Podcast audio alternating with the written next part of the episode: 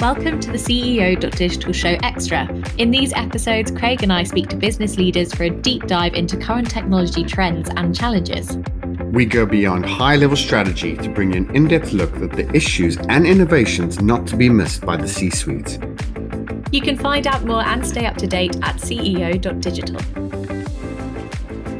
So, Darcy, I missed the episode with Chris, a fellow marketer. I was really looking forward to speaking to him, but how did it go? What did you enjoy? It was great to be speaking with Chris, a fellow marketer and also an entrepreneur and published author. Chris had so many fantastic insights, um, particularly on customer experience, data visualization, and also how we overcome content fatigue and manage content for a great digital experience. So, yeah, loads of great insights to share. Sounds great. Shall we get into the episode? Let's do it.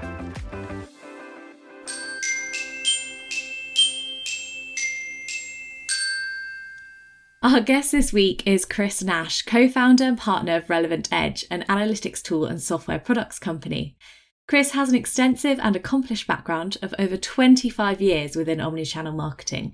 He works as an independent digital consultant, having formerly been manager and senior consultant in business optimization strategies at Sitecore. Aside from being noted for his expertise in the field of data driven personalization, Chris is a thought leadership specialist and speaker on commerce data and digital experience capabilities.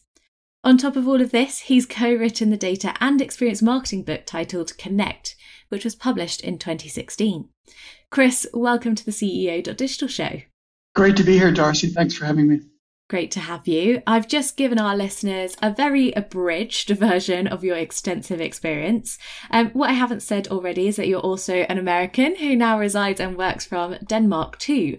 So it'd be great to hear a little bit from you, Chris, about your journey, uh, what you do, and what brought you to where you are. Sometimes I say, if we sort of from a let's say like a personal, you know, business career uh, point of view Sometimes I say that I am a um, early example of the digitalization of the internet. So one of my first jobs out of university, I worked at um, AT&T and Bell Labs as a product marketing um, uh, communications specialist. And uh, in university, I was a, a, journalism and an English major. I was not a technologist. But um, when I worked in, in that environment, I uh, quickly embraced technology. And at that time, which I'm going to date myself, goes back to the 80s, um, there, the thing called the internet, it didn't exist. At that time, AT&T Bell Labs was the first company to commercialize email and um, local area networks for personal computers. And those are some of the projects that I got to work on. So um, we were we had a, we had full access to um, what was called the net. It was you know only for a few businesses and universities in, in the U.S. And uh, there was something called Usenet, which still exists, bulletin boards. And uh, in, in the, at that time, I was very curious about um, other parts of the world, and I applied for a couple of jobs in uh, in Europe, and I ended up getting a job in Denmark, and moved, and now I'm married with three kids, and I've lived here for 20 something years, and uh, you know, very happy both per- personally and professionally here. Great to hear. Uh, yeah, sounds like such a fantastic journey, and as you said, you know, really kind of a pioneer of, of the internet and the, the web, as you called it. Um, and it seems obviously kind of now you've got very two very notable aspects in your current work life. So there's Relevant Edge, uh, which we'll get into, and then you also describe yourself as an independent digital consultant. Can you tell us a little bit more about these kind of dual aspects of your professional life? You know, starting off with what exactly is relevant edge you know and what it is that you offer your customers and then getting a little bit into your work as a consultant and how the two play together? Yeah so in a nutshell relevant edge is a company that i started together with another person about a year ago. And uh, uh, basically you know sh- you know put you know briefly succinctly it's it's about affordable analytics for web data that includes pii data so sometimes when we say web data, we mean digital experience platform. Um, that could be a platform like the Sitecore platform, uh, for example. And um, uh, you know, generally speaking, I call this customer-centric data. And um, the way that uh, you know business and culture are evolving is that, as we all know, more and more data is generated, more and more experiences take place, either completely digitally or you know partially digitally that means there's more data. So when it comes to analytics and getting insights, and you know, organizations they want to, you know, leverage the data to acquire customers, to, to keep customers, to you know, maintain customer satisfaction. Uh, analytics is becoming more and more complicated and, and complex. And as the amount of data sort of shrinks, you know, due to the different, you know, consent, you know, cookie consent and so forth, organizations need to actually go deeper with the data that, that they do collect. So we recognize this and, um, you know, we can talk about it. We've developed a platform, et cetera, et cetera, to basically simplify and make it more affordable for using this deeper analytics, if it's for personalization, et, et cetera. Um, so that's that's a little bit about, about what that's about. In terms of the the independent consultant side, I am, uh, I guess, partly an entrepreneur. Um, I also started a company in the early 2000s. A at the time we called it a multi-channel marketing uh, platform, which today you would call marketing automation. Mm-hmm. And uh, with this sort of entrepreneurial streak, when it, about a year ago, when I when we were looking to start the company, I wanted to, you know, ensure that um, we could reach a lot of customers and uh, so I sort of broadened the types of things that I do. And I use the term independent consultant so that it covers, you know, the independent digital consulting work that, that I do, mm-hmm. it, it, which sometimes involves, you know, relevant edge and uh, uh, sometimes it doesn't. So that's a that's a short background on that. Fantastic. Yeah, and you mentioned, as you said, you're a bit of an entrepreneur and it does seem you wear many hats because as i mentioned in the introduction you've also written your own book uh, connect. So can you tell our listeners a little bit more about that and what can, they can expect to find? Yeah so i am a co-author of, of the book. In 2015-16 um, myself and two others uh, while we were working at Sitecore actually um, we recognize that um, you know the it takes a journey to adopt and leverage technology to get business out of it. Okay, as as as you've heard, I'm not the first one to, to talk about that. Mm. But what we but you know, technology adoption is very much about you know uh, organizational alignment, organizational readiness, uh, and uh, also um, an understanding of how the different sort of technology elements work. If that's personalization, you know, website optimization, using A/B testing, in general, the idea of, of you know creating data-centric customer experiences that are more effective and you know generate better results for customers and for businesses. Yeah. So um, we developed a uh, what we call a customer experience maturity model, a seven seven step model, and that's what the book is about.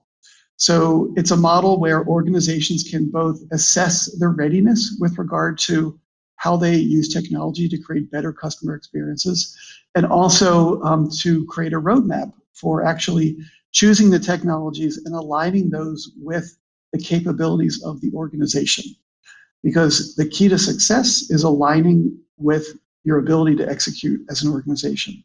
So that's that's what the book is about. It's got lots of case stories. I think it's still relevant. Of course, I'm a little bit biased, and I just to, I just want to mention that um, proceeds for the book go to a charity um, which we've been very fortunate to be able to help. So it's not, it's uh, you know, I'm I'm all for sort of promoting the book because it you know it goes to a worthy cause.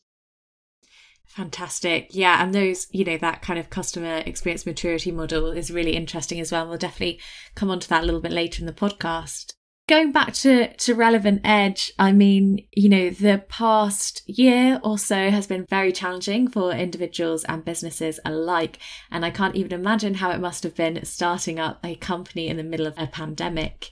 Uh, definitely not something we've heard a lot of recently. So, you know, what were what was the kind of drive to set up the company at this time and did you kind of find any unexpected benefits from setting up the company during a pandemic or you know similarly any any extreme challenges? Yeah so i, I think it's um that basically the, the starting the company started with an idea that myself and my business partner niels have been working on or collaborating with since 2016 mm. and um through you know the pandemic it created i think a lot of panic initially in the business world and, and in the world in general. Yeah. And I, th- I think that businesses were, were trying to figure out how to adapt, you know, how to basically get prepared. So we found ourselves in a position, we both worked at the same company, we found ourselves in a, in a position to be able to jump off and uh, basically collaborate. And um, uh, so we decided to take the plunge. We, we believe we have a good idea, a great idea, and we have customers now in production to, to sort of back that up. Uh, and I think that it's definitely, you know, March 20, where are we, 2020, right, It was really strange times for, for all of us. Absolutely. And uh, so I basically, you know, was like, I, I just sort of realized this is the perfect environment to focus on starting a company because we actually had a bit of a push. We were, um, you know, fully fully uh, focused on you know working from home, uh, being able to you know spend a lot of time on you know productivity, and um, it became you know very natural for to take meetings um, online. So it was very natural for us to have uh, meetings with large companies um, where maybe it would be face to face. You know, if it wasn't you know in the online culture that the pandemic created, um, and uh, you know just this idea of sort of like you know we being resourceful. You know, we're, we're the world was sort of reassessing the definition of being resourceful, Mm. and we sort of saw this like as an opportunity for us to sort of um, to lean into uh, in terms of um, uh, taking advantage of a climate where uh, more and more things were happening online in terms of businesses, and um, there was also uh, a focus on people who are you know businesses were struggling, individuals were out of work, and opportunities to get funding for people in those situations, and we took some advantage of these kinds of possibilities. Fantastic. Yeah, so nice to be able to kind of have a positive story in this time and to be able, as you said, to offer opportunities as you grow that business. Uh, we touched on obviously kind of the high level offering of Relevant Edge, but just be great to hear a little bit more and drill down into what you're doing and, and where you're seeing success with your customers. Yeah, so so if I start with a customer and the business needs before getting into the technology, because it, you know Mhm. it's it's just so essential to be focused on the business problem and the business needs, short term and long term of customers, as opposed to taking a technology first approach. Um, as I learned in my you know previous uh, venture, Yeah. the uh, if we think about um, as I talked about, you know, the uh, from a marketer's point of view, the the data that we have available, you know, to let to optimize our businesses is changing. So how is it changing? So one way is cookie consent, right? So I hear about marketers saying that you know they have 50% less data, you know, cookie basically web analytics data, anonymous web analytics data that they had, you know, versus a year ago. Um, Apple recently changed the way it tracks emails so that uh, all of a sudden open and click rates you know disappear for those who are uh, you know receiving e- emails in the in the Apple environment. Yeah. Um, third party cookie changing, um, et cetera. And at the same time, customers are um, more and more aware of data privacy issues. And finally, organizations are extremely sensitive to basically getting hacked and you know getting you know getting ransomwared so that um, they lose track of the data in their environment. So there's there are different things that are sort of aligning or colliding, I guess, I guess you would say. And what we what we recognize is that we that it should be easier to co- collaborate using customer centric data, which is often web data, web analytics data that, that, that you would recognize, also known as digital experience platform data. hmm So what we believe it should be easier to collaborate. The, the data should be available to more stakeholders than just digital stakeholders. So it could be product owners, it could be sales, it could be services, individuals who are not at all used to logging into something like Google Analytics or a web analytics uh, platform in order to get insights. And um, the data, you know, so organizations need insights, um, and the very often, as I said, the data that organizations do collect, it contains often an element of PII data, so personally identifiable information. hmm And uh, companies are very sensitive about where that data resides uh, because end customers are becoming more you know, aware of that data. So we started off with the idea that we we're going to create another software as a service data integration and transformation platform. So if you know Funnel.io, that kind of idea. hmm um, but specialized in systems that are, you know, not necessarily mainstream, like focusing first on digital experience platforms. But what we found out when we started to go to market was that customers were saying, we see you have an, a, a, software as a service version and you have an on-premises version. We want the on-premises version because we don't want the data to go outside of our own network. We want the data to be in our network. So now we offer only an on-premises version where the customer owns the database. They physically control the database within their own environment. Yeah. And so it's much, so all the, the complexity of storing PII data is eliminated and um, we, we get continuously good feedback on this because the procurement process is much easier um, because the data is not outside of their environment. So we, and then just to wrap it a little bit on this, what we do is that we integrate to, let's say, a, platform like Sitecore. Um, we read data from the platform, we transform the data so that it's ready to give insights for the, a variety of stakeholders. And Then we programmatically generate um, dashboards. And we make those dashboards avail- available through tools like Power BI so that it's easy to get started. Um, it's easy to do it yourself and it's very affordable. Uh, Power BI is, you know, t- Power BI Pro is $10 a month per user. And um, uh, so that's sort of the offering. Um, we are sort of focused on um, the accessibility and um, uh, the affordability of um, data that, that may include data for personalization and data for that contains personally identifiable information. Fantastic. And you know, I think you you quite rightly mentioned there it is getting harder than ever for marketers from a data perspective, um, you know, have that experience myself. Um, and as well as being able to leverage kind of the insights and the data from the data that we capture, we also need to be able to kind of leverage our own strategies and our own content to get the most out of that data. Um, so, what is it that we can do from a data visualization and a data understanding perspective to get the most out of our content and content management? Yeah, and this this is a great question. So as the world becomes more digital, you know, digital experiences are, you know, they drive commerce and culture, you could say. Mm. And the fuel for experience is content. So um, let's think about, you know, if you are a, a hospitality company that uh, provides resorts, you know, globally around the world, what you view on the website is what you're buying for your one week or 10 day or what weekend um, experience at a, at a resort, um, wh- wherever it might be. So the effectiveness of the content is just as important as ever. But if we add the COVID layer onto that, the cost of doing business, you know, thankfully it's getting better, but it has been, you know, challenging. So mm. organizations are looking to get the most value out of where they spend their money. And that also applies to content.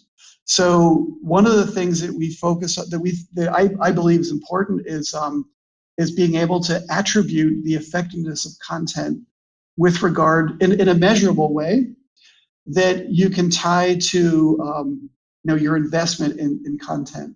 So it should be possible to be able to invest in creating great content, measure its effectiveness, find out what works, what doesn't work, and improve your ability to get a return on your investment when it comes to you know the, the, quality and the effectiveness of content. So that's something you know the the the idea of measuring and providing KPIs in marketing is something that I've learned I learned about through my early experiences uh, in the early 2000s. Yeah, and um, and that's a that's a key concept that that uh, I love working with. Yes, so integral. And you mentioned earlier, you know, you kind of tie in in with systems like Sitecore, for instance. So, can you uh, kind of tell our listeners any kind of success stories you have for customers, or you know, how you get your customers to approach integrating Relevant Edge with content management systems like Sitecore uh, to get the most insights and the most benefits? Yeah, so of course it starts with measuring Mm. And it also starts with um, buy-in from stakeholders that they want to be measured.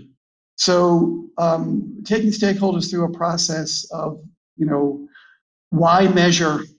Um, you know, it's it's about the quality of what you're doing, the end result you're doing, you know, toward, towards customer experiences. It's not about yourself. um, and then how to measure. And so first, first talking about measurement, and one of the key areas is is thinking about measuring intent, customer intent. Mm-hmm. So something that I've learned to focus on is sequencing customer experiences so that you can actually measure the progression of intent uh, through you know not only the first touch but through the subsequent touches up into a conversion or an abandonment and maybe a re-engagement of an abandonment and a, and a, and a conversion so the ability to sequence digital experiences is something that um, I've had the opportunity to, to focus on. Yeah.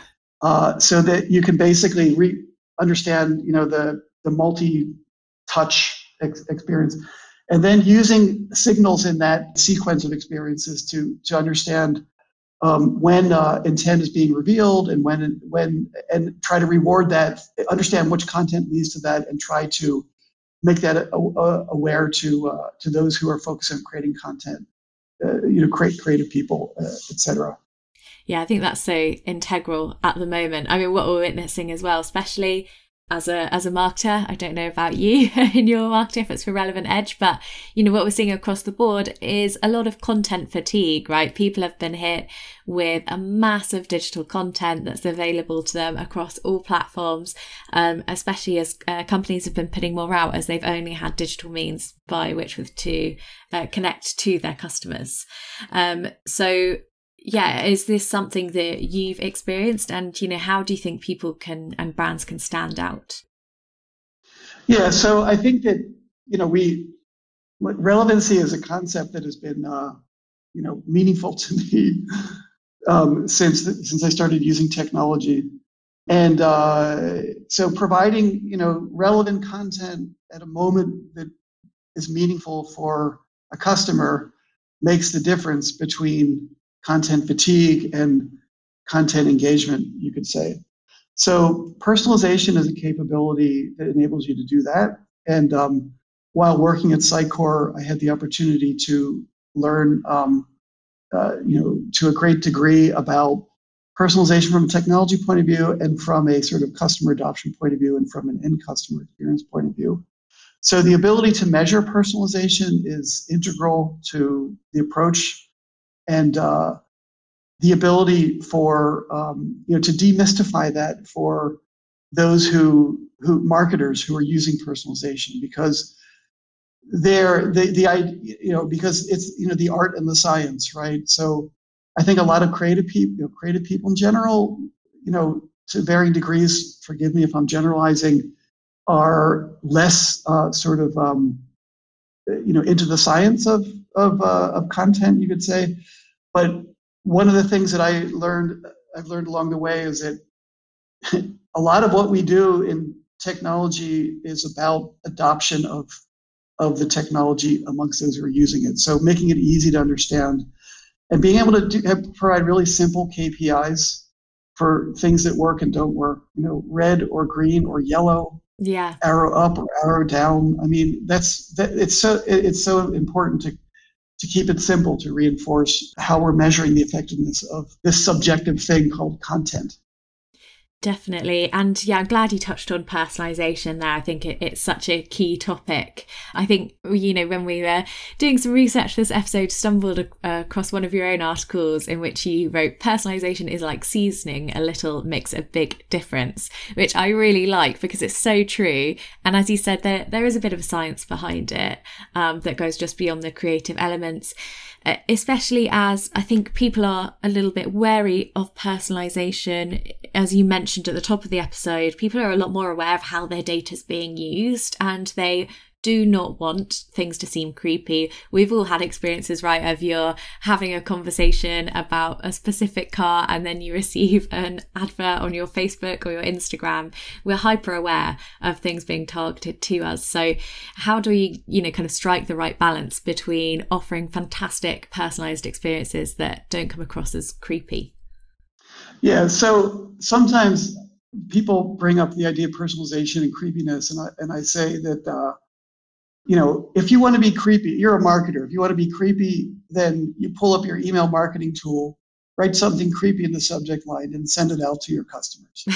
would you do that? No, you wouldn't do that. Would you use would you you as a marketer at a brand, would you would you conceive a personalization journey with creepiness in it, like where you're going to be explicit about, oh, you just did this, so therefore we're going to show you that.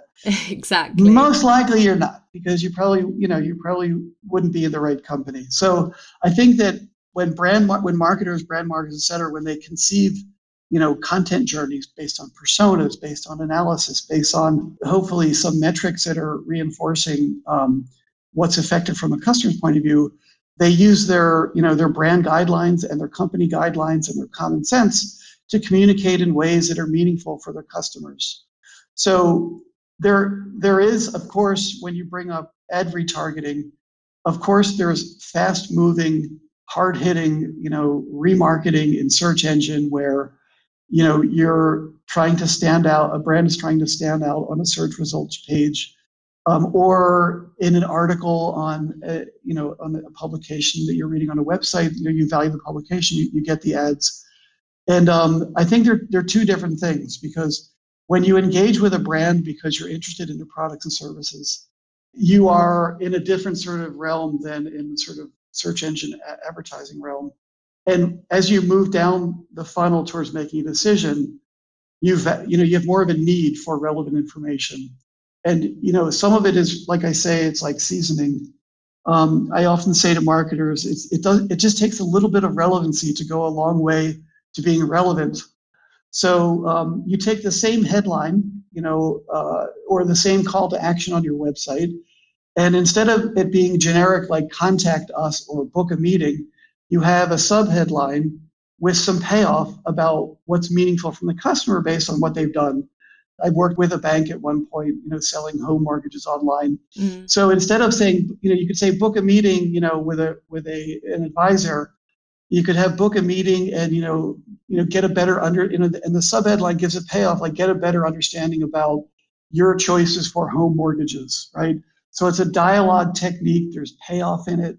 It's the same call to action, but it has a little bit of what I what you call the the spice or the the seasoning to make it a, a, bit more relevant. And that, that sort of approach you can you can apply it throughout, you know, calls to action. Of course. Yeah, I mean that relevancy is so key.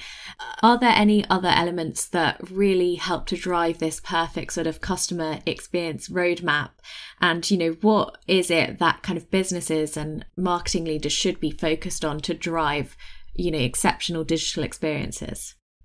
Yeah, so it's about it's about the content and um, the ability to manage content at scale, I would say. Mm. So, uh, and another case, a, a, company that, that I have the opportunity to work with is a classic B2B, you know, global organization with um, a sort of a, uh, a centralized, um, you know, center of excellence within, you know, technology, web technology, you know, website, you know, where it's where its digital digital experience platform resides that platform is used by local markets. Some of them are dominant, some of them are less dominant because of their size and position. It could be US, it could be in European countries, um, et cetera.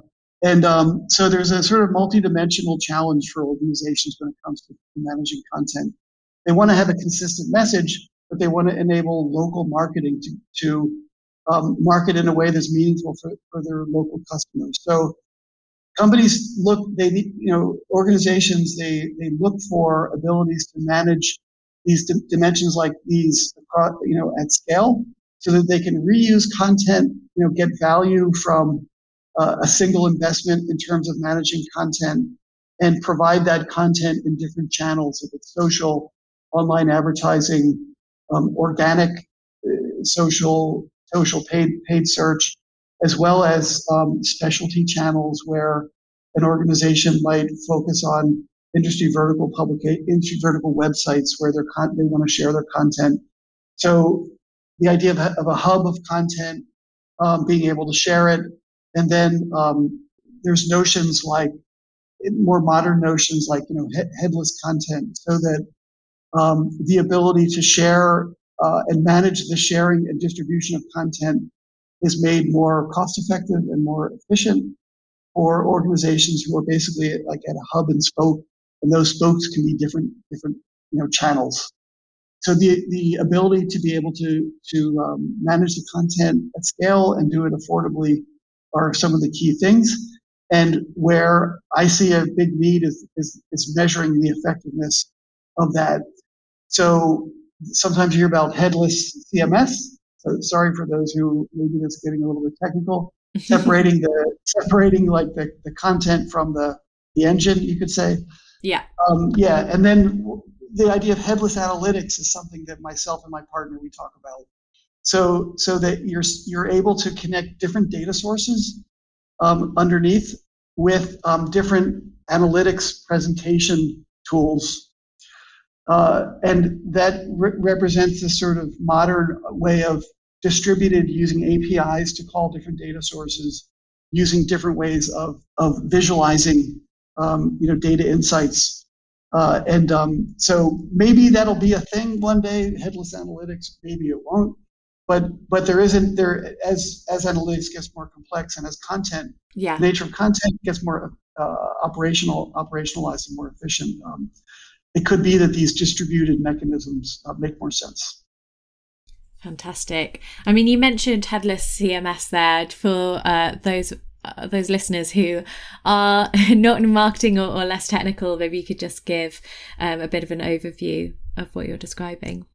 Yeah so headless, headless analytics is sort of if you think about you know creating content is like a, a bit of a production line.